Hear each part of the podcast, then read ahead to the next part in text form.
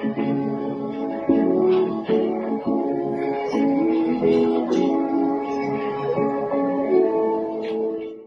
everyone, and welcome to the second episode of Machines and Masterpieces, a podcast that is interested in the intersection of culture, technology, and economics. I am Christoph Spaenjers, and I'm an associate professor of finance at HEC Paris. My guest today is Noah Askin, who is an assistant professor of organizational behavior at INSEAD. Noah does research on social and cultural networks, the production and consumption of culture, and the drivers of creativity and innovation, in particular in the music industry. In this research, he constructs machine generated measures of the novelty of pop songs based on the distinctiveness of the sonic characteristics of those songs. So I wanted to hear a bit more about how that works exactly and what one can then do with those measures. Noah, welcome to the show. Thanks so much for having me, Christoph. Looking forward to talking about this. So I no, I listen to a lot of pop and rock music myself, and when I read your papers on the music industry, I'm always a bit jealous. In your writing, you can use stories about Bob Dylan and quotes of contemporary R&B artists like Megan Thee Stallion. Can you tell us a bit how and when you started doing this kind of research? So this started with a PhD doctoral program exchange conference uh, between University of Chicago and Kellogg and um, my primary co author on most of my research is Michael Mauskapf, who just so happens to have a prior PhD in musicology and is now a, a, business school professor as well. And we started talking at this conference and had a shared interest in music. And I've always loved music and knew that I was going to be dedicating many hours, weeks, months, years of my life to doing research and thought uh, if that's going to be the case then i probably should do something i care a lot about and like a lot. And so that's what got me started talking to him and finding some data sources and and just digging into to the data and to the questions that we could ask with it. There was definitely a, a story early on where I was explaining to someone, and I honestly do not remember who, at the Academy of Management annual meeting, and somebody asked, this person asked what i do and i said I, am studying music. And and the response was something to the effect of like aren't you supposed to wait till after you have tenure to do stuff like that? Which obviously i haven't done. Uh, we'll see how that all pans out. But but yeah it's been uh, seven or eight years now starting on this work. I mean, I can definitely relate. I did my PhD on the art market. And at the time, also, some people were like, should you really be doing this kind of stuff as a PhD or before you have tenure? So is it, is doing this research as fun as many people may may think, or or can it be as much a slog as any other academic research? Right? Do you sometimes think to hell with Bob Dylan? I never think to hell with Bob Dylan. I'm more it's more the standard to hell with the reviewers or the people that don't seem to get what we're trying to do, which nine times out of ten is probably my fault slash our fault in the writing process. Is it fun? Yes, especially presenting this kind of work, which comes with trade-offs right? Everybody has their own opinions and tastes on music. And so when you present something, they want to give you their anecdotal story or question about why their taste or their experience doesn't align with our much broader findings, uh, which is okay. People are inherently interested. So that makes it fun. I think just like anybody else who's trying to deal with the publication process, that that becomes a slog when you start staring at the same quotes over and over again and trying to get the the story in a, place where people are going to accept and really buy what you're you're trying to, to sell. So, like anything, it has its downsides, but I think in general, it's among the more fun things that you can be spend your time uh, studying. I was just looking through right now, actually, the um, Rolling Stone just put out the the 500 greatest songs of all time, which they do from time to time. This is the first time they've updated for in it. They've updated it in about 17 years, and I get to call that research. So that's that's kind of cool. So let's talk a bit more about your research. So you, you study the creativity or the drivers of creativity in the music industry. And so basically you start from a data set of songs, right? You have a few hundred thousand songs, let's say, that were recorded and released in, in second half of the 20th century. But then how do you measure the creativity or novelty of each song? So the the broader data set is actually much more expansive. It covers about 2 million artists and 20 million songs, really going back to early early 20th century the data is obviously pretty sparse back then, all the way up until about 2016 is you know when we finished collecting the data, and we could continue to update it. It's just it's an ongoing process, and so we've sort of stopped the collection, adding to the collection for now.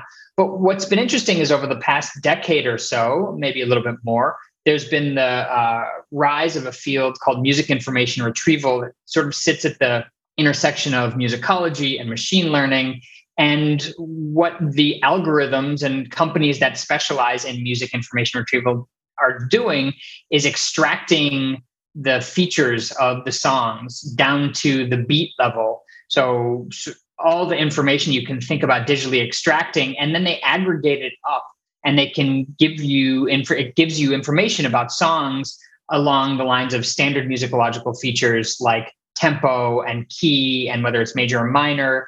And then you know depending on the the company or the service that you're using you can get different types of more su- subjective measures. How danceable a song is how positive or negative the emotional tone of the song is things like that so what we've done is we take those features and we basically compare them to each other from one song to the next and we can aggregate those differences you know a simple cosine similarity measure across a handful of, of features to figure out how similar or different a song is from one other song or from a collection of songs and use that as a means of determining how novel a given song is in comparison with some other collection of songs.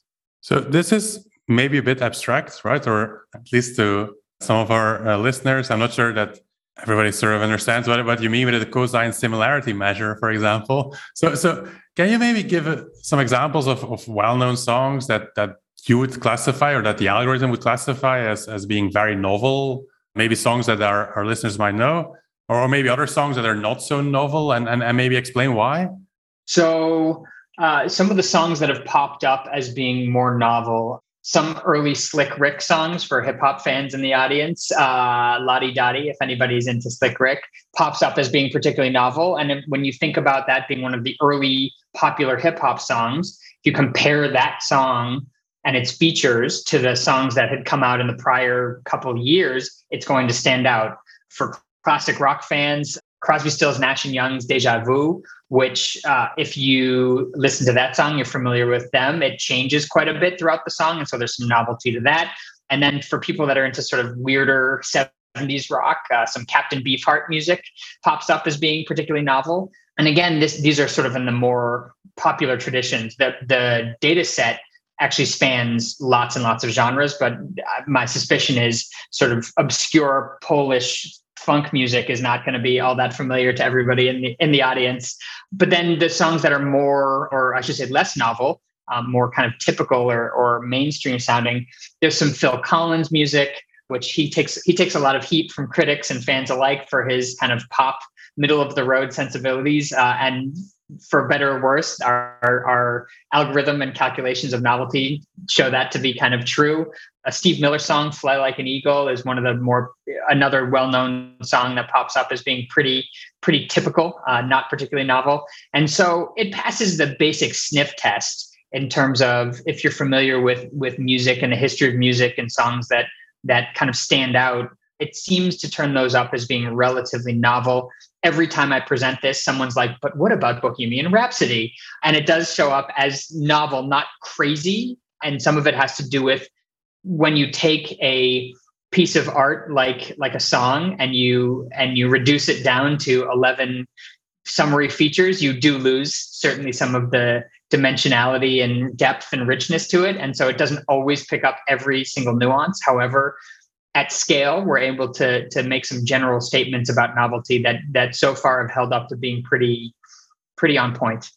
If I were in the audience, I'd probably be like, "But what about Radiohead's Paranoid Android?" Which is the Bohemian Rhapsody yes. of the '90s. One one of my favorites. So I understood. I actually have not specifically looked up Radiohead, which I should, just for my own knowledge, and to throw that back out there when somebody asks about Bohemian Rhapsody.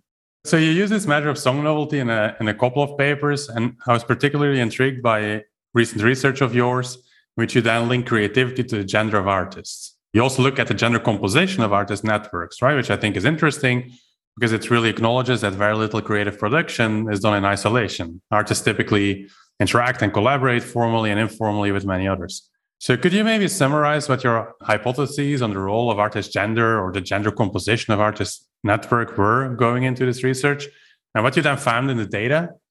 Building on research in gender, especially in and and in diversity more generally, which looks at oftentimes how underrepresented minorities have to perform or how they deal with situations in which they are so underrepresented. We figured that that women being a sort of vastly underrepresented minority in the music industry they're outnumbered 3 to 4 to 1 overall but in some genres far more than that that they were likely to to put out music that was going to be more novel. And again we're looking just at solo artists here. Things get much more complicated when you start thinking about bands and so we focused just on solo artists and so we figured that women were more likely to put out more novel music, both because they have access to different perspectives and backgrounds and, and things like, like that that are going to enable them to approach things from a different perspective.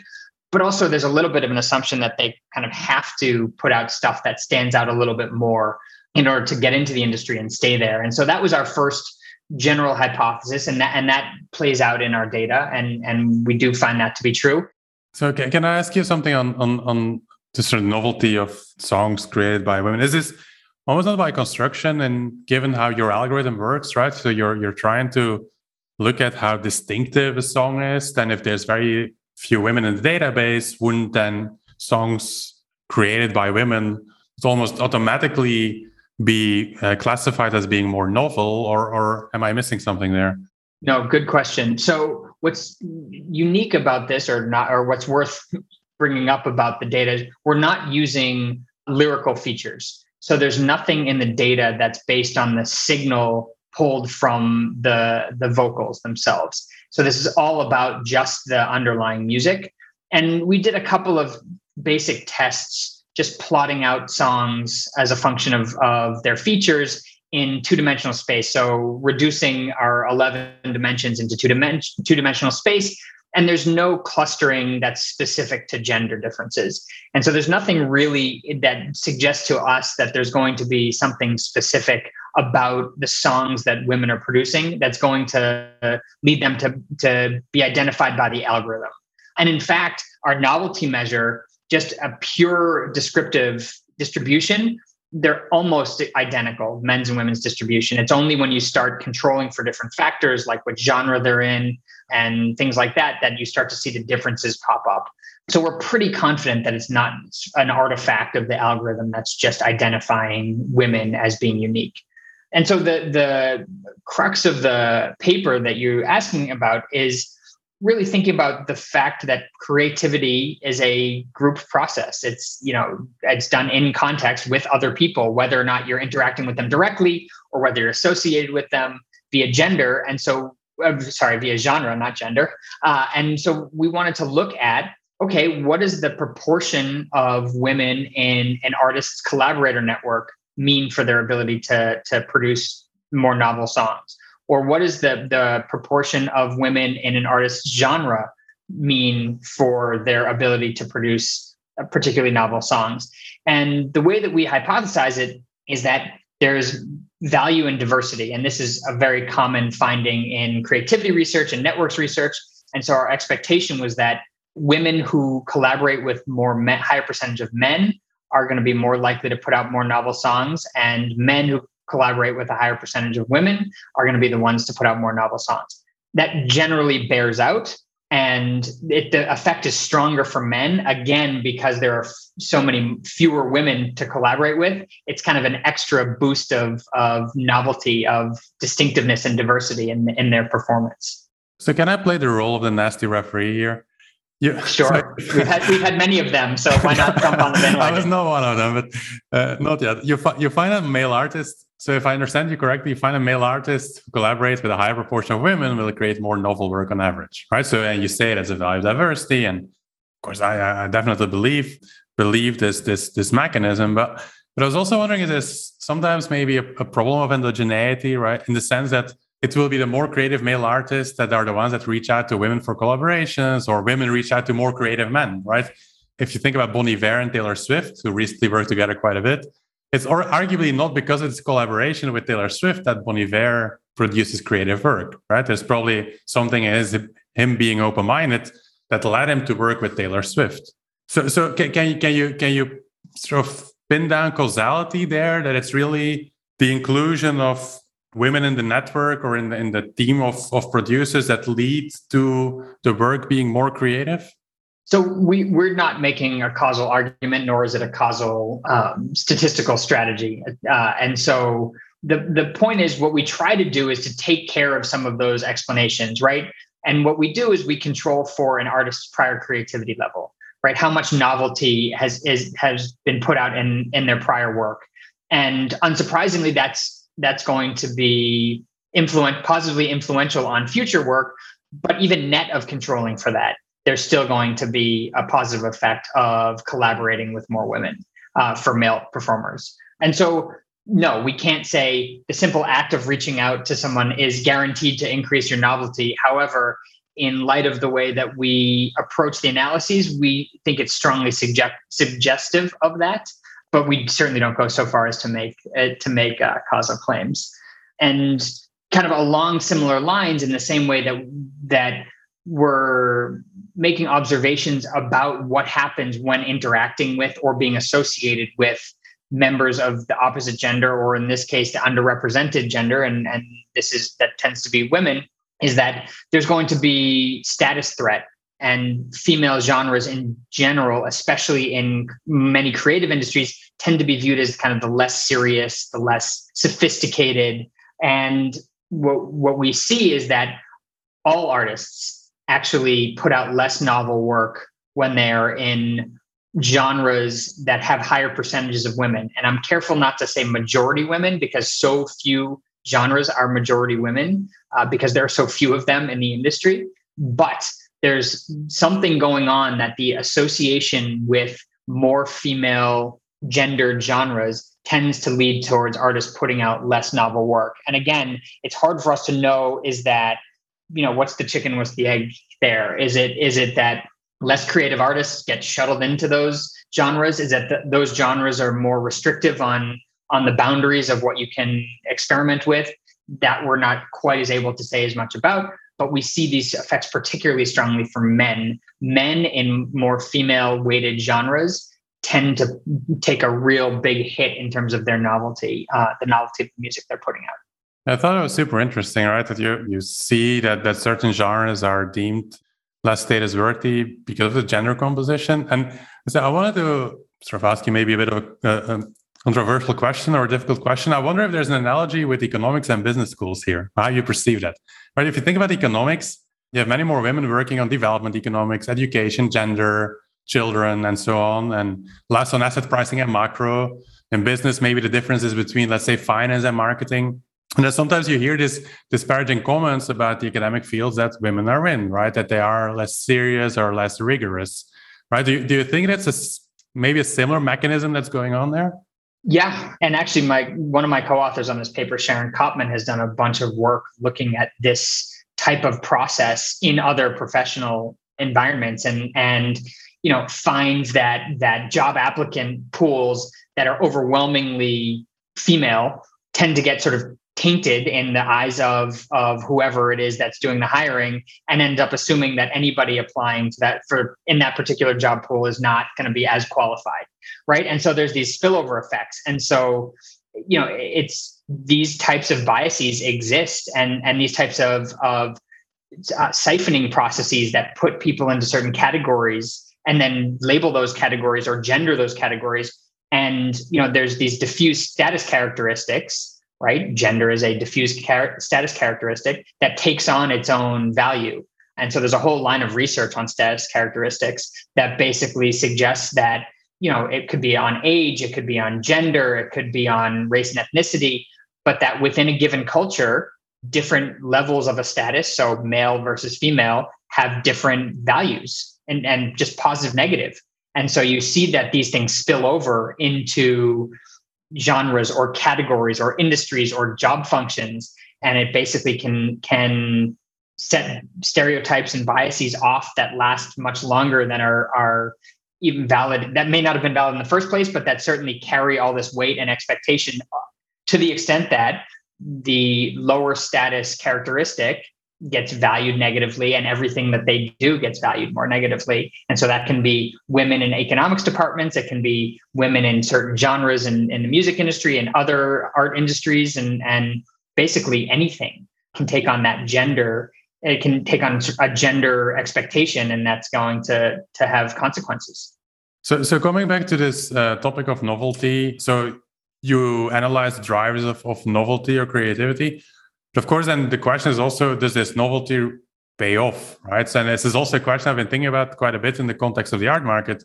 Is it always a more creative or novel output that is also most successful or is it maybe better not to be too avant-garde right? So if, is there anything you can say about the extent to which novelty really pays off in the in the music industry? Sure. Actually, yeah, the first paper that that Michael and I wrote together on this uh, looked at the Billboard Hot 100 charts from 1958 when they started until about 2016, and basically we're able to show that the songs that are optimally distinct and and the way that we get to that is it's the songs that are not too similar to the other songs that are out at a given point in time, but are also not too novel. So some degree of novelty is is crucial for success. So being super super novel is going to be too weird for most audiences. It's going to alienate people. It's not going to have large market viability being too similar, you get lost in the shuffle. There's so much music that's put out and that on a daily basis. And, and even historically, there was enough music around that that you really had to do something distinctive to stand out from the crowd. And we are actually able to show that over the course of the, the pop charts. The songs that do the best have this degree of, of novelty to them that allows them to be distinct and yet not so much so that they're alienating. Have you also looked at longer term success, like awards or longer term reputation? Right. So I think what you're looking at is, in a way, short term, immediate commercial success, right? But, but maybe it's possible that being very innovative is recognized in the longer run. Is this something you've, I mean, coming back to Captain Beefheart, is this something that you've looked at or, or not? So actually, Michael is working on a project on exactly that, looking at artists' careers and how much novelty and basically this idea of, of optimal distinctiveness, finding that sweet spot of novelty and how that has benefited them or not over time. I actually don't know what his findings have been thus far. I have my suspicions based on on you know even the examples that you're talking about, but also based on the data that we've we've looked at to this point. And I suspect that there's going to be some movement around kind of an optimal point for the people that have have been most successful in the music industry. My suspicion is that it's very hard to hit that optimal novelty point time and time again because some of it's up to your creative inherent creative abilities and some of it's up to what else is going on in the in the music world at a given point in time. But my suspicion is that the the people that we think of as kind of these innovators or the most creative and most novel musicians are probably able to kind of hit that spot at various points throughout their career maybe related this based on your research you think it's, it's possible to fabricate a hit right? Imagine you start a record company tomorrow you have a lot of money from all your teaching at INSEAD and so you can build a team of songwriters producers and you can give them advice based on your research. Can we expect a monster hit to come out of that? Why i'm asking is also because you have these in particular swedish songwriters producers like max martin who's behind dozens of hits by britney spears and justin timberlake and the Weeknd so have they intuitively or through experience found sort of the recipe of how to make songs that have this optimal level of, of novelty or differentiation? I think there's there's sort of a middle of the road answer to this, uh, and you know, as a music fan, I think this may be slightly biased, just because I want it to be true that it's going to be impossible to reverse engineer a hit. On the other hand, you know, if you look at the people that like Max Martin has worked with, they're coming from major labels. They've got big marketing budgets. Like they're going to get played a lot, which is a huge competitive advantage in terms of at least being popular and doing well in terms of sales. Now, in terms of like being the most novel songs or the most innovative, I think people are always impressed by the fact that he that that Max Martin, for example, can churn out so many hits, and he really has his finger on some pulse of what actually will latch on in addition or above and beyond those marketing budgets and, and record label backing support. But I do think that that part of that finger on the pulse, that pulse is some understanding of the need for some novelty, right? There's there's research in musicology and and in and neurobiology that suggests that we need some element of surprise in music that we look for it and that's what we are drawn to and i would argue that that's some of what we're picking up right some degree of novelty in a song is introducing some element of surprise something we're not familiar with And so, you know, to be able to reverse engineer something, I think you can get close. But again, the problem is you don't know exactly what else is going to be out there in terms of the competitive landscape of music that you're that a given song is competing with. And so it's hard to be able to say, oh, this is going to be particularly novel or just novel enough. This is going to be sufficiently surprising. You can get close, but it's going to be hard to know for sure that you can can generate something that really is going to hit that sweet spot. Okay, thanks. Uh, I really enjoyed talking to you, Noah. I think many listeners will have found this of interest as well. So uh, thanks a lot, and uh, please let me know when you want to start a record company. thanks very much for having me, Christoph.